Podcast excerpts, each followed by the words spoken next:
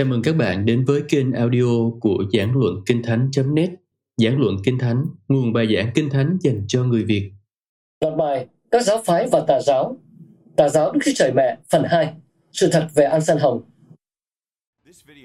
Video này dành cho những người từng ở trong hội thánh của Đức Chúa Trời Hiệp hội Truyền giáo Thế giới và những người thân yêu của họ.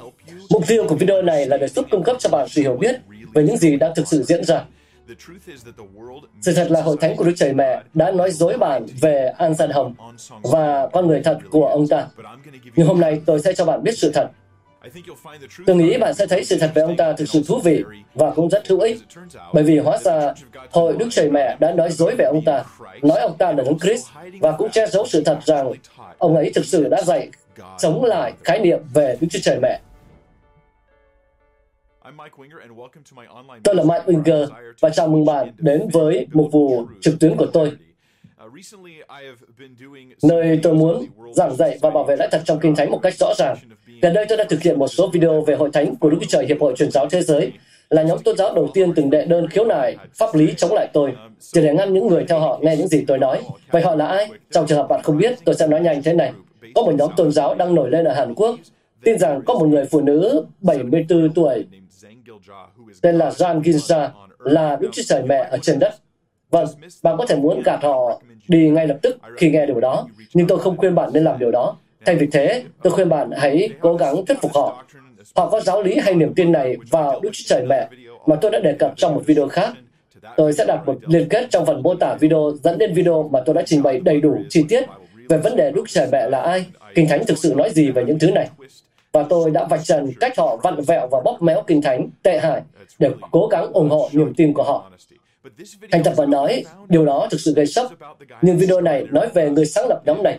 Video này nói về người đã bắt đầu tất cả những điều này. Và tên của ông ta, họ gọi ông ta là Đấng Chris Ansan Hồng. Đấng Chris vì họ nghĩ ông ta là đấng cứu thế. An Sai Hồng chẳng qua chỉ là cái tên gọi của ông ấy thôi.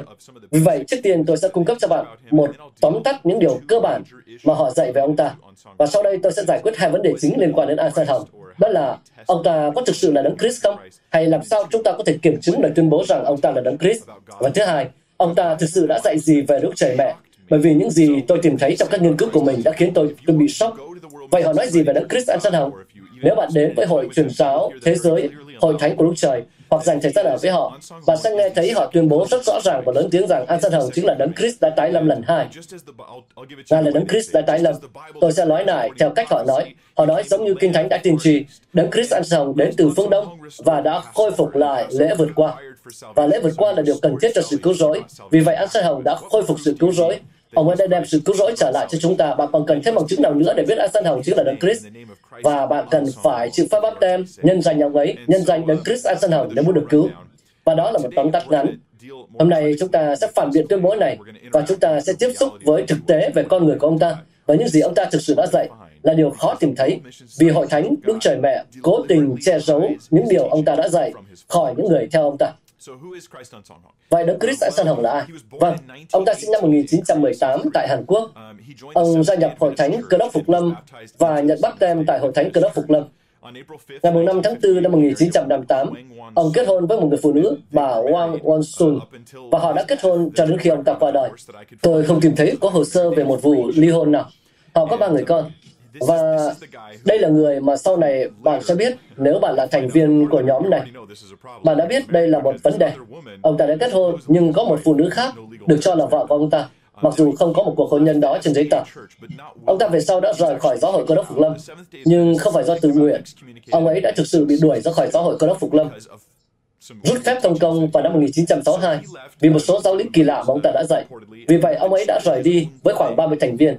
Sau đó, ông ấy đã bắt đầu tổ chức của riêng mình, được gọi là Hội Thánh của Đức Chúa Trời Nhân chứng của Chúa Giêsu, và đó là vào năm 1964. Điều này cuối cùng đã dẫn đến nhóm hiện đang hoạt động mà tôi đang nói tới đây. Về sau ông ta có một tình nhân. Rõ ràng ông ta đã bỏ vợ nhưng không ly dị bà ta. Và người tình nhân này Jan Ginza chính là người phụ nữ hiện được gọi là Đức Trời Mẹ. Tôi biết rằng ai đã chú ý theo, theo dõi tất cả những điều này đều thấy có những vấn đề báo động đỏ ở đây. Nhưng có lẽ điều gây sốc nhất đã xảy ra với người đàn ông được cho là Đấng Christ là khi ông ta qua đời vào năm 1985 và được chôn trong một ngôi mộ trong lòng đất. Tôi phải nói như vậy. Ông ta đã trở nên đúng với con người thật của ông ta. Ông ta đã chết. Ông ta đã ra đi vào năm 1985. Thế là hết. Và hội thánh của ông ta trải qua một số rắc rối nghiêm trọng. Như thế, hội thánh Đức Trời nhân chứng Chúa Giêsu đã có sự chia rẽ lớn ngay sau cái chết của An Dân Hồng ra thành hai nhóm. Một nhóm tên là Hội thánh của Đức Trời giao ước mới lễ vượt qua. Họ tuyên bố tuân theo những lời dạy ban đầu của ông. Vợ và con trai của ông ấy cũng được cho là một phần của nhóm này. Và bạn thực sự có thể tìm kiếm tên của con trai ông ấy, An Consap, trên bảng. Tôi sẽ để tên của ông ta ở đây. Bạn có thể tra Google về ông ta và có thể liên hệ với ông ta nếu muốn để xem ông ấy nghĩ gì về cha của mình, người được cho là đấng Chris. Nhưng có một nhóm khác, Hội Thánh của Lũ Trời Hiệp hội Truyền giáo Thế giới, và đó là điều chúng ta đang quan tâm. Vì sau cái chết của An San Hồng, người có tên là Kim Jo chun đã xuất hiện.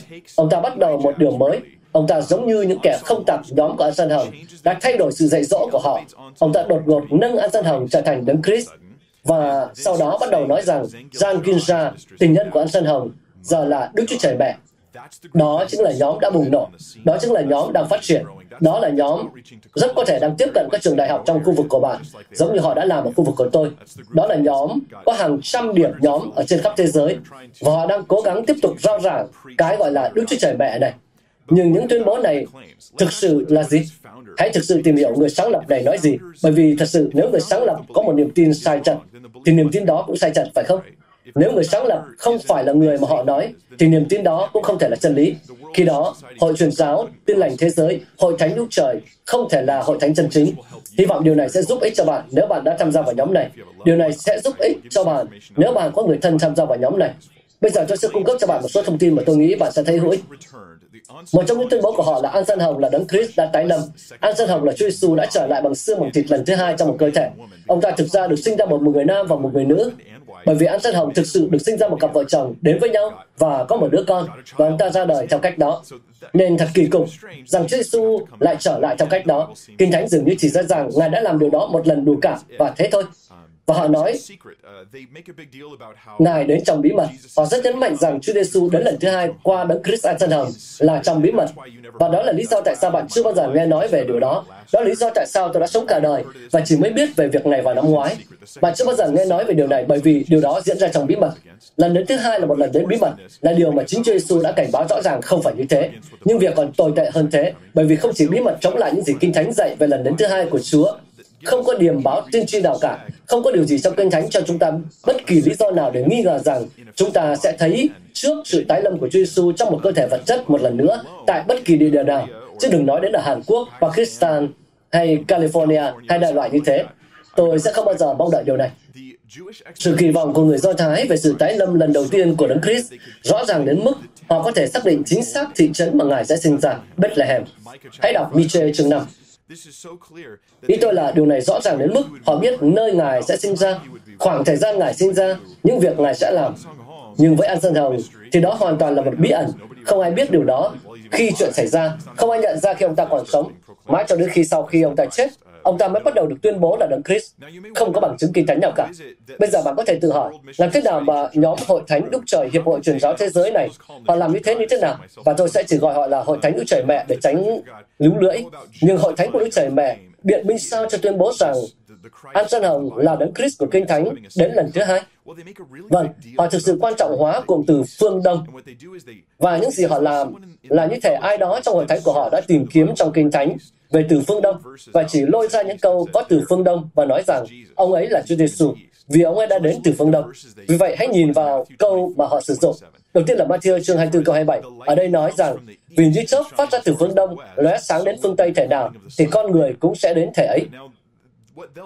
Điều họ sẽ làm và những gì bạn đã nghe nếu bạn là thành viên của nhóm này là Ngài đến từ phương Đông và sang phương Tây. Do đó, đây là một lời tiên đoán về địa điểm Chúa Giêsu sẽ đến lần thứ hai.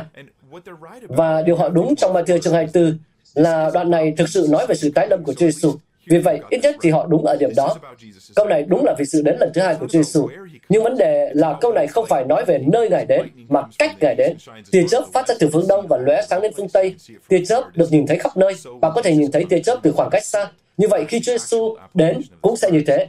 Mọi người sẽ nhìn thấy điều đó. Đó là áp dụng thực tế của câu này.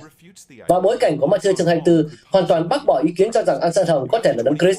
Trong Matthew chương 24 câu 4 có nói, Đức Chúa Giêsu đáp, hãy cảnh giác đừng để ai lừa dối các con, vì có nhiều kẻ sẽ mạo danh ta đến mà nói rằng ta là Đấng Christ và sẽ dối gạt nhiều người. Như vậy Chúa Giêsu đã thực sự cảnh báo chúng ta. Trong Matthew chương 24 câu 23, hãy cảnh giác, sẽ có rất nhiều Christ giả. Chúa Giêsu tiếp tục trong cùng bối cảnh đó. Và Ngài nói, nếu có ai đó đến và nói rằng kìa Đấng Christ ở đây hay ở đó thì đừng tin. Chúa Giêsu nói quan điểm mặc định của bạn là không tin bất cứ ai tự xưng là Chúa Giêsu tái lập. Vì những kẻ giả danh đến Christ và bọn tiên tri giả sẽ xuất hiện và làm nhiều dấu lạ phép màu lớn để dối gạt.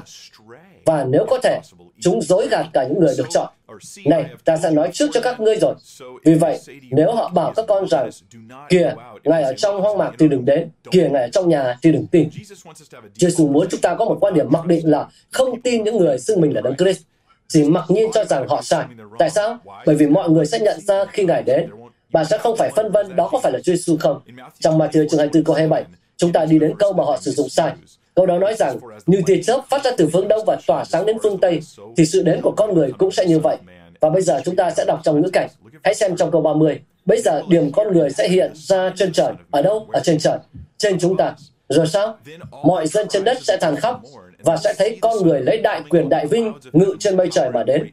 Ngài sẽ sai thiên sứ mình dùng tiếng kèn vang dội để tụ họp những người được chọn ở khắp thế bốn phương, từ cuối phương trời này đến tận phương trời kia. Bạn có nhận ra ý tưởng ở đây không? Khi Chúa Giêsu trở lại, mọi người sẽ thấy điều đó, mọi người sẽ biết về điều đó, mọi người sẽ biết điều đó. Và khi Ngài trở lại, sự phán xét sẽ giáng xuống. Ngài sẽ tập hợp những người được chọn, tập hợp chúng ta lại với nhau, và Ngài sẽ phán xét trên gian. Đó là điều sẽ xảy ra khi Chúa Giêsu đến. Bạn sẽ không phải phân vân kiểu không biết có phải Chúa Giêsu đã trở lại vào năm 1985 hay không. Bạn sẽ không băn khoăn những điều đó, bởi vì mọi người đều sẽ biết, sẽ không có nghi ngờ gì cả. Thậm chí kể cả những người không tin cũng sẽ biết rằng Chúa Giêsu đã trở lại. Trong Khải Huyền chương 7 câu 2, có một câu khác mà Hội Thánh Đức Trời Mẹ sử dụng, và tôi hy vọng bạn hiểu những gì tôi đang cố gắng làm ở đây. Tôi không đang cố gắng làm một video để chế giễu hay cười nhạo. Có thể nói, tôi không cố gắng tạo ra một video để cắt cổ ai đó. Tôi muốn trang bị cho bạn câu trả lời chính xác về cách những người này bóp méo kinh thánh. Tôi muốn chỉ cho bạn để bạn có thể giúp đỡ những người khác. Ý tôi là có thể bạn là người nói được hai thứ tiếng, bạn biết tiếng Anh, bạn biết tiếng Hàn, bạn đang ở Hàn Quốc và bạn có thể nhận lấy những gì tôi đã đưa cho bạn và bạn có thể sử dụng những điều này để tiếp cận với những nhóm người này. Hoặc uh, gia đình bạn có người nào đó đang kẹt trong tà giáo này và bạn muốn giúp đỡ họ. Tôi muốn cho bạn những công cụ này bởi vì đây là những lý do khiến người ta tin tưởng An Sơn Hồng. Hãy để tôi cho bạn thấy tại sao đó là những lý do tồi tệ. Vì vậy trong Khải Huyền chương 7 câu 2, câu tiếp theo mà họ sử dụng, câu đó nói, tôi lại thấy một thiên sứ khác từ hướng mặt trời mọc cầm ấn của lũ Trời hằng sống. Thiên sứ này lớn tiếng gọi bốn thiên sứ đã được ban cho quyền làm hại đất cùng biển. Đây là một câu thực sự thú vị và lý do là bởi vì nó đề cập đến việc mặt trời mọc. Bạn biết đấy, dù mà chúng ta nghĩ về nơi mặt trời mọc, chắc là nghĩ về Nhật Bản phải không? Hãy bỏ qua Nhật Bản. Điều đó không được tính bởi vì điều đó không đúng cho An Dân Hồng. Chúng ta sẽ gọi đó là Hàn Quốc. Vậy Hàn Quốc là đất nước mặt trời mọc. Nhưng điều này cũng không được áp dụng dưới bất kỳ hình thức nào. Lý do là Khải Huyền chương 7 câu 2 không hề nói về Đấng Christ. Ở đây nói đến một thiên sứ, không phải Chúa Giêsu, đúng không? Đó là một thiên sứ, không phải là Đấng Christ, đó không phải là sự tái lâm. Có rất nhiều thiên sứ trong sách Khải Huyền. Họ đến từ nhiều địa điểm khác nhau. Hãy quay trở lại câu 1 của Khải Huyền chương 7. Và bạn thấy có bốn thiên sứ và mỗi thiên sứ ở một góc của trái đất, hoặc phía đông, tây, nam, bắc. Họ khắp mọi nơi. Vì thế, à, nói thế là hoàn toàn không ổn. Đây chẳng qua là một sự cưỡng bức kinh thánh kiểu ai đó có tra Google và tìm xem có chỗ nào trong kinh thánh có từ phương Đông.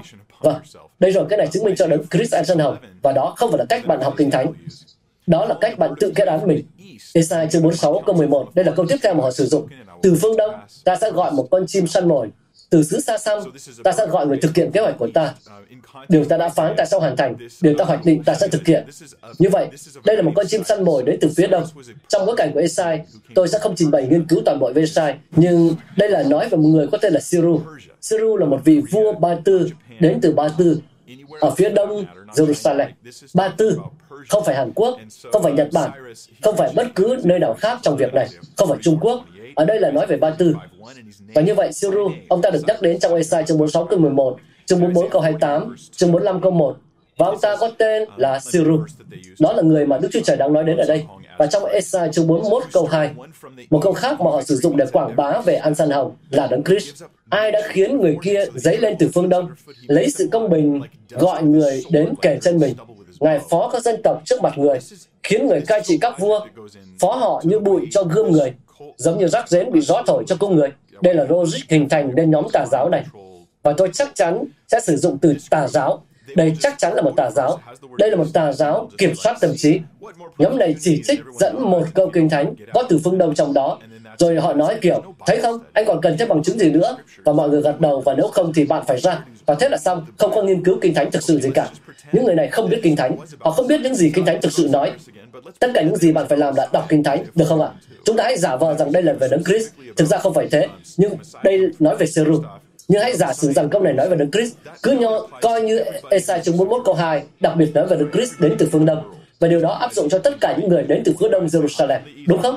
Tất cả những người trên thế giới, điều đó không áp dụng chỉ cho một người. Bạn không thể chỉ chọn một người và nói rằng tôi đến từ phương Đông, nên tôi tự động là Đấng Christ. Như thế không hợp lý chút nào, phải không? Nhưng câu tiếp theo cho bạn biết người ấy sẽ làm gì. Người ấy đến từ phương Đông và tiến về Jerusalem. Người ấy sẽ trà đạp các vua dưới chân. Người ấy sẽ giành được những chiến thắng quân sự trên đường đến Jerusalem. An Sơn Hồng có làm điều đó không? Có phải ông ta là một nhà lãnh đạo quân sự đã đánh bại nhiều vua trong trận chiến tiến về Jerusalem không? Không, không và không. Đó là lý do tại sao chúng ạ, chưa ai từng nghe thấy ông ta ngoại trừ nhóm này. Có một đã áp dụng ở đây trong việc đọc Kinh Thánh. Xin hãy đọc cả văn bản. Bởi vì Đức Chúa Trời đã bảo vệ bạn họ khỏi sai lạc bằng cách cho bạn sự rõ ràng trong lời Chúa là điều sẽ bảo vệ bạn để bạn biết điều đó có đúng hay không. Hãy để tôi đọc văn bản, cả văn bản và để tôi giống như những người Bere xem điều được nghe có thực sự đúng hay không. Làm thế là khôn ngoan. Kinh Thánh thực sự nói gì về sự tái lâm của Đấng Christ ngoài những gì tôi đã đọc mà mọi người đều đã thấy rõ. Vâng, có một thông tin thú vị trong công vụ chương 1 câu 11 mà điều đó không phải do cha Google xem chỗ nào có từ phương Đông trong Kinh Thánh. Thay vào đó, trong công vụ chương 1 câu 11, có các thiên sứ tuyên bố về việc sự tái lâm sẽ như thế nào theo đúng nghĩa đen. Và câu đó nói, hỡi người Galilee, sao các ngươi đứng ngóng lên trời mà làm gì? Hãy để tôi nói về bối cảnh. Ở đây Chúa Giêsu sau khi đã chết và phục sinh, Ngài ở với các môn đồ trong 40 ngày. Và vào giây phút cuối cùng, trước khi Ngài thăng thiên, đó là những gì xảy ra trước công vụ chương 1. Và sau đó là công vụ chương 1. Ngài thăng thiên về trời, họ thấy Ngài được cất lên và sau đó những sứ giả này xuất hiện và nói với họ trong công vụ chương 1 câu 11 và nói rằng hỡi người Galilee sao các ngươi đứng ngóng lên trời làm chi Giêsu này đã được cất lên trời khỏi giữa các ngươi cũng sẽ trở lại như cách các ngươi đã thấy Ngài lên trời vậy Ngài sẽ từ trời giáng xuống. Có phải tôi đang nói ở đây rằng thiên đàng sẽ là một nơi ở trên mây? Không, chúng ta đang nói về sự hiện ra của Ngài. Sự đến của Ngài sẽ như thế nào đối với những người trên trái đất này? Ngài sẽ không phải được sinh ra trên trái đất, phải đi vệ sinh trong tã, được chăm sóc để lớn lên như một con người. À, và những điều tương tự nữa. Ngài đã tự hạ mình và đã làm điều đó một lần rồi. Giờ đây Ngài đã chết và đã sống lại. Bây giờ Ngài sẽ đến để phán xét trái đất và thay đổi mọi thứ trên hành tinh này. Ngài đến từ bầu trời. Có thể nói như vậy. Chúng ta sẽ thấy Ngài khi Ngài đến. Đây là những gì được nói trong Khải Huyền chương 1 câu 7. Và đó là sự tái lâm. Câu đó nói, kìa, Ngài đến giữa những đám mây, mọi mắt sẽ trông thấy, cả đến những kẻ đã đâm Ngài cũng trông thấy. Hết thảy các chi họ trong thế gian sẽ than khóc vì cớ Ngài. Quả thật vậy, Amen. Mọi người đều sẽ biết khi Chúa Giêsu trở lại. Mọi người đều sẽ biết điều đó, sẽ không có sự tranh cãi. Có phải Ngài không khi Chúa Giêsu Christ trở lại lần thứ hai? Ngoài ra, tôi có thể nói điều này. Chúa Giêsu khi trở lại sẽ không chết nữa. An Dân Hồng đã chết vào năm 1985 trước sự sửng sốt của những người theo ông ta. Họ không ngờ điều này lại xảy ra. Và sau đó có sự chia rẽ trong hội của ông ta và mọi chuyện khác nữa. Nhưng Chúa Giêsu sẽ không bao giờ chết nữa. Không ở trong bất kỳ thể xác nào. Trong Roma chương 6 câu 9 câu 10 nói rằng bởi biết rằng Đấng Christ đã từ kẻ chết sống lại thì chẳng chết nữa. Sự chết không còn cai trị trên Ngài. Vì nếu Ngài đã chết, ấy là chết cho tội lỗi một lần đủ cả. Nhưng hiện nay Ngài sống, ấy là sống cho Đức Chúa Trời. Điều này rõ ràng trong Kinh Thánh. Dường như Đức Chúa Trời biết rằng sự dạy dỗ sai lạc này sẽ xuất hiện, nên đã đi trước và đưa vào Kinh Thánh một số biện pháp bảo vệ cho chúng ta để chúng ta không xa vào sai lạc này. Nhưng sự thật còn tồi tệ hơn nữa. Vì trên thực tế, An San Hồng chưa bao giờ thực sự tuyên bố mình là Đấng Christ. Ông ta chưa bao giờ tuyên bố điều đó. Và đây là điều khiến tôi kinh ngạc khi nghiên cứu về An San Hồng và tìm hiểu những tuyên bố chính của Hội truyền giáo thế giới, Hội Thánh Lutheran. Tuyên bố nền tảng của họ là An San Hồng là Đấng Christ và người phụ nữ Jan Ginjan là Đức Trẻ Mẹ. Nhưng An San Hồng không tin cả hai điều đó. Ông ta không tin vào điều nào trong hai điều đó cả. Trong thực tế, bạn có thể chứng minh điều này. Ý tôi là, theo tôi biết, ông ấy chưa bao giờ nói, tôi không phải là Đấng Christ, nhưng ông ấy cũng chưa bao giờ chưa bao giờ tuyên bố mình là đấng Christ trong khi Chúa Giêsu đã tuyên bố như vậy nhưng ông ta nghĩ mình là ai ông ta nói ông ta là Eli là Eli trên thực tế điều đó có trên bia mộ của ông ta nếu bạn đến nghĩa địa nơi thi thể của ông ta đang thối rữa thì có một hòn đá và trên đó có ghi tiên tri Eli An Dân Hồng Và tôi thực sự đã có hai nguồn khác nhau dịch điều đó cho tôi, chỉ đảm bảo rằng chính xác như vậy trong tiếng Hàn. Tôi đã chuyển sang tiếng Anh một cách chính xác. Nhưng tôi sẽ đưa hình ảnh lên màn hình và bạn có thể tự mình kiểm tra. Ông ta nghĩ mình là Eli. Đây là lý do tại sao hội của ông ta đã chia rẽ sau khi anh ta qua đời. Vì vậy, lời dạy rằng ông ấy là đấng Christ và về Đức Trời Mẹ, những thứ này thực sự xuất hiện sau và nguồn gốc của điều này là từ một người có tên là Kim Ju Chun. Tôi sẽ làm một video khác về ông ta. Video cuối cùng của tôi về phong trào này sẽ là video về ông ta. Người sáng lập thực sự của phong trào này và người hiện vẫn đang còn sống và đang giảng dạy những điều này. Như vậy, một trong những tuyên bố mà chúng ta nhận được từ Hội Thánh Trời Mẹ và từ Kim Jo Chun là điều này bắt nguồn từ An Sơn Hồng. Ông ta nói rằng ông ta đã khôi phục phúc âm. Nhưng khôi phục phúc âm là làm gì? Điều này đến như một cú sốc đối với hầu hết các cơ đốc nhân. Chúng ta biết rằng Satan sẽ không thắng được hội thánh, phúc âm sẽ không bao giờ chết và biến mất. Nhưng với họ thì đã hàng trăm năm qua không có phúc âm, không có sự cứu rỗi trên đất. Và sau đó, An Sơn Hồng xuất hiện và ông ta khôi phục nó. Và họ có ý gì qua điều này? Chúng có nghĩa là ông ta khôi phục lại một quan điểm kỳ cục khác thường về lễ vượt qua và nghi thức của lễ vượt qua. Nhưng đây là câu họ trích dẫn để ủng hộ điều này. Đó là Hebrew chương 9 câu 27 câu 28. Họ nói rằng An Sa Hồng đã mang lại sự cứu rỗi khi ông ta phục hồi phúc âm. Và đây là bằng chứng. Bạn đã sẵn sàng nghe chưa? Đây là cách họ đưa ra bằng chứng. Chỉ trích dẫn bất kỳ câu nào muốn và sau đó nói rằng mình đúng. Theo như đã định cho loài người phải chết một lần rồi chịu phán xét. Cũng vậy, Đấng Christ đã dâng mình chỉ một lần, đang cất tội lỗi của nhiều người. Ngài sẽ hiện ra lần thứ hai, không phải để cất tội lỗi đi nữa, nhưng để ban sự cứu rỗi cho kẻ chờ đợi Ngài. Vâng, Ansel đã đến và mang đến sự cứu rỗi. Ông ấy mang đến lễ vượt qua và phục hồi lễ vượt qua. Vì điều đó có nghĩa là bây giờ chúng ta có sự cứu rỗi. Vì vậy họ thích nói rằng bạn còn cần thêm bằng chứng nào nữa để chứng minh rằng ông ấy là Đức Chúa Trời. Ông ấy đã mang đến sự cứu rỗi mà. Họ tin ông ấy là Đức Chúa Trời. Họ tin ông ấy là Đức Cha, Đức Thánh Linh và Đức Con. Tất cả những điều này chẳng hợp lý gì cả. Nhưng họ tin rằng tất cả gói thành một gói. Và khi bạn hỏi thêm chi tiết, nếu bạn lên mạng, tra Google và các trang web của họ, có khoảng 50 trang web quảng bá về An san Hồng. Giống như mỗi người trong hội thánh đều bắt đầu một trang web để quảng bá ông này. Và họ nói với bạn câu này, và họ nói rằng có rất nhiều bằng chứng cho thấy An san Hồng là Đấng Christ. Nhưng khi bạn cố gắng hỏi thêm bằng chứng, ngoài câu bị ngắt khỏi ngữ cảnh này, thì họ nói hãy đến một hội thánh Đức Trời Mẹ tại địa phương và bạn sẽ thấy. Khi bạn đến với hội thánh của Đức Trời Mẹ tại địa phương và bạn đặt câu hỏi để có câu trả lời, thì điều xảy ra là Tôi nghe điều này từ một người đã từng là thành viên của nhóm này. Họ nói rằng tất cả rồi sẽ được tiết lộ rồi anh em. Kiểu rồi một ngày nào đó chúng tôi sẽ kể cho bạn nghe về điều này. Một ngày nào đó bạn sẽ tìm ra. Vì vậy họ cứ tiếp tục thả mồi ngày càng xa hơn để bạn không bao giờ thực sự nhận được câu trả lời. Sự thật là không có gì cả. Không có gì đằng sau bức màn cả. Giống như hoàng đế cười chuồng vậy. Chúng ta hãy xem thêm Hebrew chương 9 trong ngữ cảnh, và sẽ thấy rằng câu này không dạy rằng có lần đến thứ hai khi lỡ vượt qua được phục hồi. Không, câu này dạy một điều quan trọng hơn về Chúa Giêsu và thực ra điều câu đó dạy lại bác bỏ ăn san hồng. Chúng ta đọc từ câu 26. Nhưng hiện nay, đến cuối cùng các thời đại, Ngài đã hiện ra chỉ một lần, dâng mình làm tế lễ để cất tội lỗi đi. Theo như đã định cho loài người, phải chết một lần rồi chịu phán xét. Cũng vậy, Đức Christ đã dâng mình chỉ một lần đặng cất tội lỗi của nhiều người. Ngài lại sẽ hiện ra lần thứ hai, không phải để cất tội lỗi đi nữa, nhưng để ban sự cứu rỗi cho những kẻ chờ đợi Ngài. Như vậy, bối cảnh Hebrew thực sự đang dạy chúng ta rằng Chúa Giêsu đã chết chỉ một lần, Ngài sẽ không chết nữa. Thực ra ở đây dùng từ đấng Christ nên họ không thể cãi được. Vì họ nói rằng Chúa Giêsu chỉ chết một lần, nhưng khi đấng Christ đến trong một thân thể mới, Ngài có thể chết một lần nữa. Vì đây không phải là nói về Chúa Giêsu mà là về đấng Christ. Bỏ qua việc không thể phân tách thân vị của Chúa Giêsu và đấng Christ, nhưng đặc biệt đoạn văn này nói rằng chính đấng Christ sẽ không chết nữa. Chính đấng Christ đã hiến dâng một lần và khi trở lại, Ngài sẽ mang đến sự cứu rỗi. Điều đó có nghĩa là gì? Điều đó có nghĩa là Ngài sẽ mang vương quốc của Ngài đến trên trái đất này để đưa chúng ta vào vinh quang. Sự cứu rỗi có nhiều cách sử dụng khác nhau trong Kinh Thánh. Tuy nhiên, điều đó không hề có nghĩa là khôi phục lễ vượt qua. Nhưng toàn bộ lễ vượt qua mà họ làm lớn chuyện ở đây là điều gì? Vâng, tôi sẽ đề cập về vấn đề này trong video cuối cùng của mình. Tôi sẽ làm một video tiếp theo về nhóm này. Nhưng về cơ bản, họ nêu ra một số vấn đề rất nhỏ nhặt về lễ vượt qua khi họ nói rằng mọi người đang làm lễ vượt qua sai hoặc thực thánh sai vì họ gọi thực thánh là lễ vượt qua trọng thể, làm như Chúa chỉ thực sự quan tâm đến tên gọi.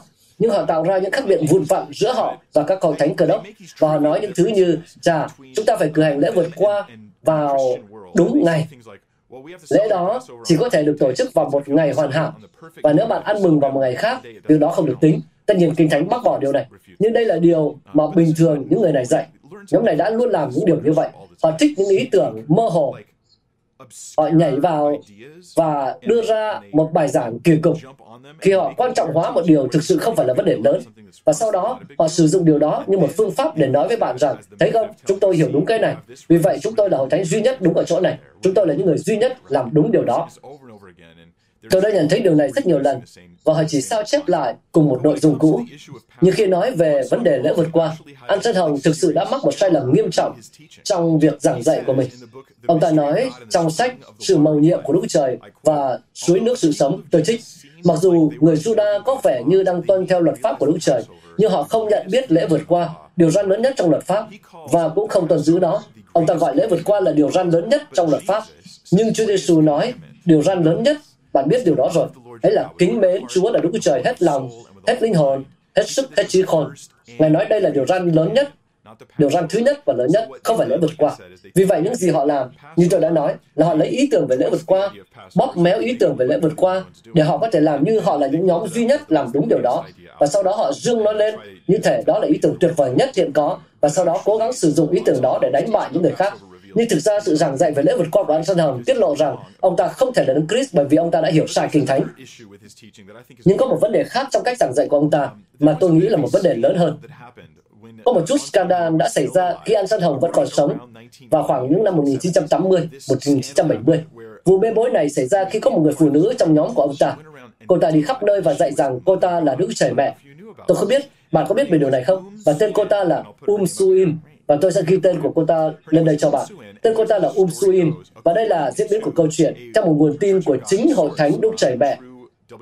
Theo trang web của họ ở đây, họ thậm chí thừa nhận điều này. Họ nói rằng Um Suin đã lục túi của An San Hồng và cô ta tìm thấy một số giấy tờ và trong đó có một ghi chú nói về Đức Trời Mẹ. Và thế là cô ta có ý tưởng về Đức Trời Mẹ. Rồi cô ta đã đi khắp nơi nói với mọi người rằng cô ta là Đức Trời Mẹ. Và điều đó gây ra nhiều tranh cãi. Và để giải quyết vấn đề, An Sơn Hồng đã viết một cuốn sách vào năm 1980 bác bỏ ý tưởng về Đức Chúa Trời Mẹ. Tại sao điều này rất thú vị? Bởi vì phong trào hội thánh của Đức Trời Mẹ dựa trên ý tưởng về Đức Trời Mẹ, nhưng chính An Sơn Hồng đã thực sự viết một cuốn sách chống lại ý tưởng đó. Hãy nói về điều đó trong một phút. Vì vậy, vào năm 1980, ông ta đã xuất bản cuốn sách này và bản dịch tiếng Anh của nó có sẵn trên mạng. Tôi sẽ đặt một liên kết trong phần mô tả để bạn có thể tự đọc. Lời nói đầu của cuốn sách này cho biết tập sách này được xuất bản để ngăn chặn những kẻ gây rối, hiểu sai và hành xử một cách cuồng tín, giải thích những sai sót trong sách mà Um Suin đã xuất bản, đồng thời làm chứng rằng, hãy nghe nhé, làm chứng về lẽ thật không thay đổi của Hội Thánh Đức Trời chúng ta. Vì vậy, điều đó rất quan trọng, vì tôi phải đưa ra một ý thật nhanh ở đây. Những người của Hội Thánh Trời Mẹ sẽ nói rằng cuốn sách đó không được tính, cuốn sách đó không quan trọng. Những gì Um Suin viết trong cuốn sách đó chỉ là tạm thời. Nhưng ông ấy nói rằng, trong lời nói đầu rằng, điều này để làm chứng về lẽ thật không thay đổi của Hội Thánh Đức Trời chúng ta. Điều đó có nghĩa là không được rút cuốn sách đó xuống hoặc từ chối nó bởi vì Đấng Christ đã nói thì hẳn không thay đổi. Vâng, và trong chương 7 chúng ta thấy An dân Hồng thực sự có một số phàn nàn về toàn bộ ý tưởng Đức Trời Mẹ mà thực ra rất giống với phản nàn của tôi trong video lần trước tôi đã chia sẻ với các bạn. Trong Galatia chương 4 câu 24, đó là một trong số những câu mà họ trích dẫn, nói rằng Jerusalem ở trên cao là mẹ của chúng ta. Vâng, đây là câu mà Um Sion đã trích dẫn. Vì vậy, giống như bây giờ họ đang trích dẫn cho Jan Ginza, hồi đó họ đã trích dẫn nó cho Um Và đây là những gì ông ta nói về điều này. An San Hồng phản nàn rằng Um Sion không nên đưa ra tuyên bố này, và cụ thể là trong Galati chương 4, An San Hồng viết trong chương 7 của cuốn sách của mình. Tuy nhiên, nếu Jerusalem mới là Umsuim, thì cô ta đã kết hôn với con trai của mình. Lý do trên điều này là Isaac là con trai của Sarah, và người ta nói rằng Isaac cũng là đấng Christ. Umsuim sau đó đã trở thành mẹ của đấng Christ, cũng như cô dâu, vợ của đấng Christ. Điều này sẽ tai tiếng đến mức nào? Trong ảo tưởng của cô ta, để trở thành một tiên tri giả và đang âm mưu đoạt lấy quyền lực. Hãy nghĩ về những gì sẽ xảy ra với cô ta, tội lỗi của cô ta và tội lỗi của những người đi theo cô ta. Đúng đó, như vậy, An Sơn Hồng đã đối mặt rõ ràng bác bỏ và lên án sự dạy dỗ này. Không chỉ việc Um Xuân là nước trời mẹ, mà còn ý tưởng rằng Jerusalem mới là mẹ, và bằng cách nào đó, cô ta đã kết hôn với con trai của mình. Đây chính là những lời phản nàn mà tôi đã thực sự nêu ra trong video trước đây của mình. Điều trước trêu là trong chương 8 của cùng cuốn sách này, mà tiện đây tôi sẽ chỉ chia sẻ thật nhanh điều này. Tôi đang trích dẫn cuốn sách này theo luật sử dụng hợp lý, và điều này có nghĩa là tôi đang chia sẻ nội dung, một mẫu nội dung rất nhỏ từ một tác phẩm để phê bình và phân tích tác phẩm đó. Vì vậy trong chương 8, trong cuốn sách của ông ấy, chương có tên là Jerusalem mới là thật và là vật chất. Ông bác bỏ theo nghĩa đen bác bỏ ý kiến cho rằng Jerusalem mới là một con người. Và tôi trích dẫn, Jerusalem mới được viết trong Khải Huyền chương 21, các câu 1 đến 4, đền tạm của Đức Trời ở với con người. Tuy nhiên, đền tạm này là một tòa nhà thuộc linh, không phải con người. Đó là một tòa nhà, không phải là một người. Giờ đây, Hội Thánh của Đức Trời Hiệp hội Truyền giáo Thế giới rõ ràng đã biết rõ về cuốn sách này phải không? Họ nói gì về điều này? Họ nói, à vâng, anh Sòng đã đúng, đó là một tòa nhà, nhưng nó cũng là một con người. Nhưng họ, họ đang trích dẫn sai người sáng lập của họ. Ông ấy nói đó là một tòa nhà, không phải là một người, không phải là một trong nhiều thứ, không phải cả hai, hoặc là cái này hoặc là cái kia. Và ông ấy nói không phải là một người. Vì vậy nếu định tin ông ấy thì không thể tin cô ta. Và toàn bộ nhóm tôn giáo này sẽ tàn rã khi suy ngẫm về những lời dạy của chính người sáng lập của họ trong chương 11. Tiêu đề của chương này liên quan đến bước vào thiên đàng đời đời. Ông ấy quả trách Um Suin một lần nữa, và tôi muốn nói rằng lời quả trách này có thể được lặp lại với Jan Ginza. Tuy nhiên, Um Suin nói rằng trời mới đất mới hiện đang ở đây và Jerusalem mới hiện đang sống trên trái đất này. Không ai ngoại trừ một người có tâm trí bất bình thường mới có thể tin và làm theo điều này. Xin hãy suy nghĩ về điều này một cách cẩn thận. Hãy suy nghĩ về điều đó các bạn ơi. Làm thế nào bạn có thể đúng khi người sáng lập tôn giáo này đã giảng và dạy chống lại tôn giáo này? Đó là một sự tự hủy hoại. Và trong chương 16, có nói, và tôi chỉ dẫn từ An San Hồng, được cho là đấng Chris, ông ấy nói, Tiếp theo chúng ta hãy xem xét các đoạn kinh thánh về vấn đề cô dâu. Người ta viết rằng Thánh Linh và cô dâu trong Khải Huyền chương 22 câu 17. Đúng là cô dâu ở đây chính là cô dâu được tìm thấy trong Khải Huyền chương 21 từ câu 9 đến câu 10. Vì có viết rằng, hãy đến, ta sẽ chỉ cho ngươi thấy người vợ mới cưới là vợ trên con. Và ông ta giải nghĩa điều này. Ông ta nói, tôi trích, vợ của trên con là các thánh đồ. Vợ của trên con là các thánh đồ. Hội thánh là hiền thê của Đấng Christ. Và về điểm này, An San Hồng đã nói đúng. Ở chương 17, điều cuối cùng tôi sẽ trích dẫn với bạn là điều tôi đã chia sẻ trong video cuối của mình trong Jeremy chương 7 câu 18. Ông ấy trích dẫn Jeremy chương 7 câu 18. Trong đó nói rằng con lượn củi cha nhân lửa, đàn bà nhồi bột, đang làm bánh dâng cho nữ vương trên trời và làm lễ quán cho các thần khác để chọc giận ta. Như vậy ông ấy trích câu về nữ vương trên trời để quả trách ý tưởng về Đức Trời Mẹ. Và ông ấy nói như sau về điều đó. Ung Sun tuyên bố rằng cô ta là cô dâu duy nhất, là trời mới và Jerusalem mới. Thông qua đó, cô ta trở thành nữ vương và cô ta nhận được những tước hiệu cần được trao cho Melchizedek. Cô ta đã tự nâng mình lên, như thể cô ta vĩ đại hơn Đức Trời. Hành động này kiêu ngạo và sắc sượng đến rừng nào. Đức Trời sẽ kiên nhẫn với cô ta cho đến bao giờ. Chắc bạn nghĩ, ô như vậy là quá rõ rồi còn gì? Sao lại còn có người rơi vào tà giáo này, trong khi những gì ông ta viết vẫn còn đó? Vâng, chuyện là vậy đó. Những gì ông ấy viết không còn ở đó nữa. Ông ta đã viết những điều này vào năm 1980. Một vài năm sau đó, tôi không rõ đây là trước hay sau khi ông ta chết, người ta đã thu thập những cuốn sách này và lấy chúng ra khỏi tay của những người theo họ. Thật khó để tìm thấy một bản sao, thật khó để tìm một bản dịch của nó trên mạng. Nhóm này đã luôn làm điều đó. Hội Thánh Trời Mẹ vô cùng quan tâm đến việc kiểm soát thông tin. Đó là lý do tại sao họ xóa video đầu tiên của tôi khỏi Internet, là cái tôi phải làm lại theo cách khác. Họ rất quan tâm đến việc kiểm soát thông tin. Họ không muốn bất cứ ai có thể suy nghĩ bên ngoài cái hộp của họ. Họ lo lắng đến mức họ sẽ lấy nội dung của chính họ ra, thay đổi nội dung đó, và sau đó trình bày nội dung đó với người ta theo cách khác. Mà tôi thực sự có một thông tin thông báo rất thú vị để nói về điều này. Vâng, có một cuốn sách mà tôi mới biết gần đây, tựa là Chiên ta nghe tiếng ta. Sách này được viết bởi người sáng lập thực sự của Hội Thánh Đức Trời Mẹ, Kim Jo Chun. Và tôi sẽ làm một video về nội dung của ông ta viết. Nhiều người trong Hội Thánh của Đức Trời Mẹ khi thấy điều này sẽ nói Mike, anh sẽ bị phán xét về cầm cuốn sách đó. Vì họ được dạy rằng không ai bên ngoài nhóm của họ có thể có những cuốn sách này tôi đã phải trả 65 đô la và tiền vận chuyển từ nước ngoài về để có được cuốn sách này. Nhưng tôi sẽ cho bạn thấy những lỗi trong cách dạy của ông này. Sẽ có một video trong tương lai. Nhưng hãy tưởng tượng điều này. Ý tôi là hãy tưởng tượng nếu chính Chúa Giêsu viết một cuốn sách và phát cho các môn đồ. Và nhiều năm sau, một số đệ tử đến và họ chộp lấy cuốn sách đó, rút xuống và bỏ đi. Và bạn không thể đọc được sách đó. Sách đó xấu, không tốt cho bạn. Có ai tin việc này không? Chúa Giêsu đã nói, lời ta sẽ không bao giờ qua đi. Nhưng An Săn Hồng, lời của An Săn Hồng thì đang bị làm cho qua đi. Đây là một bằng chứng rất mạnh chống lại nhóm này. Họ cũng được dạy để chuyển sang chủ đề khác. Họ được dạy rằng phải làm bắt phép bắt tem nhân danh đấng Chris An Hồng. Đây thực sự là một nhóm bóp méo chân lý cơ đốc một cách đáng ghét Trong Matthew chương 28 câu 19, Chúa Giêsu đã nói cách chúng ta phải chịu phép báp tem. Trong đó nói chúng ta phải làm báp tem cho người ta nhân danh Đức Cha, Đức Con và Đức Thánh Linh. Họ không làm điều này. Họ làm pháp báp tem nhân danh Đấng Christ an sân hồng. Đó thật là một việc làm đáng ghét và dối trá. Hội thánh của Đức Trời Mẹ có rất nhiều tuyên truyền về ăn sân hồng, nhưng họ rõ ràng không có bằng chứng thực tế. Họ không có bất kỳ câu kinh thánh để thực sự có thể trích dẫn và viện cớ. Và vì vậy, những gì họ có xu hướng làm là họ đưa thật nhiều âm nhạc và hình ảnh vào video của họ. Họ sẽ chiếu các đoạn phim cơ đốc về Chúa Giêsu và sau đó hành động như thể điều đó có ý nghĩa gì đó về ăn săn hồng. Những gì họ muốn nói là tôi trích dẫn từ một trong những bộ phim của họ.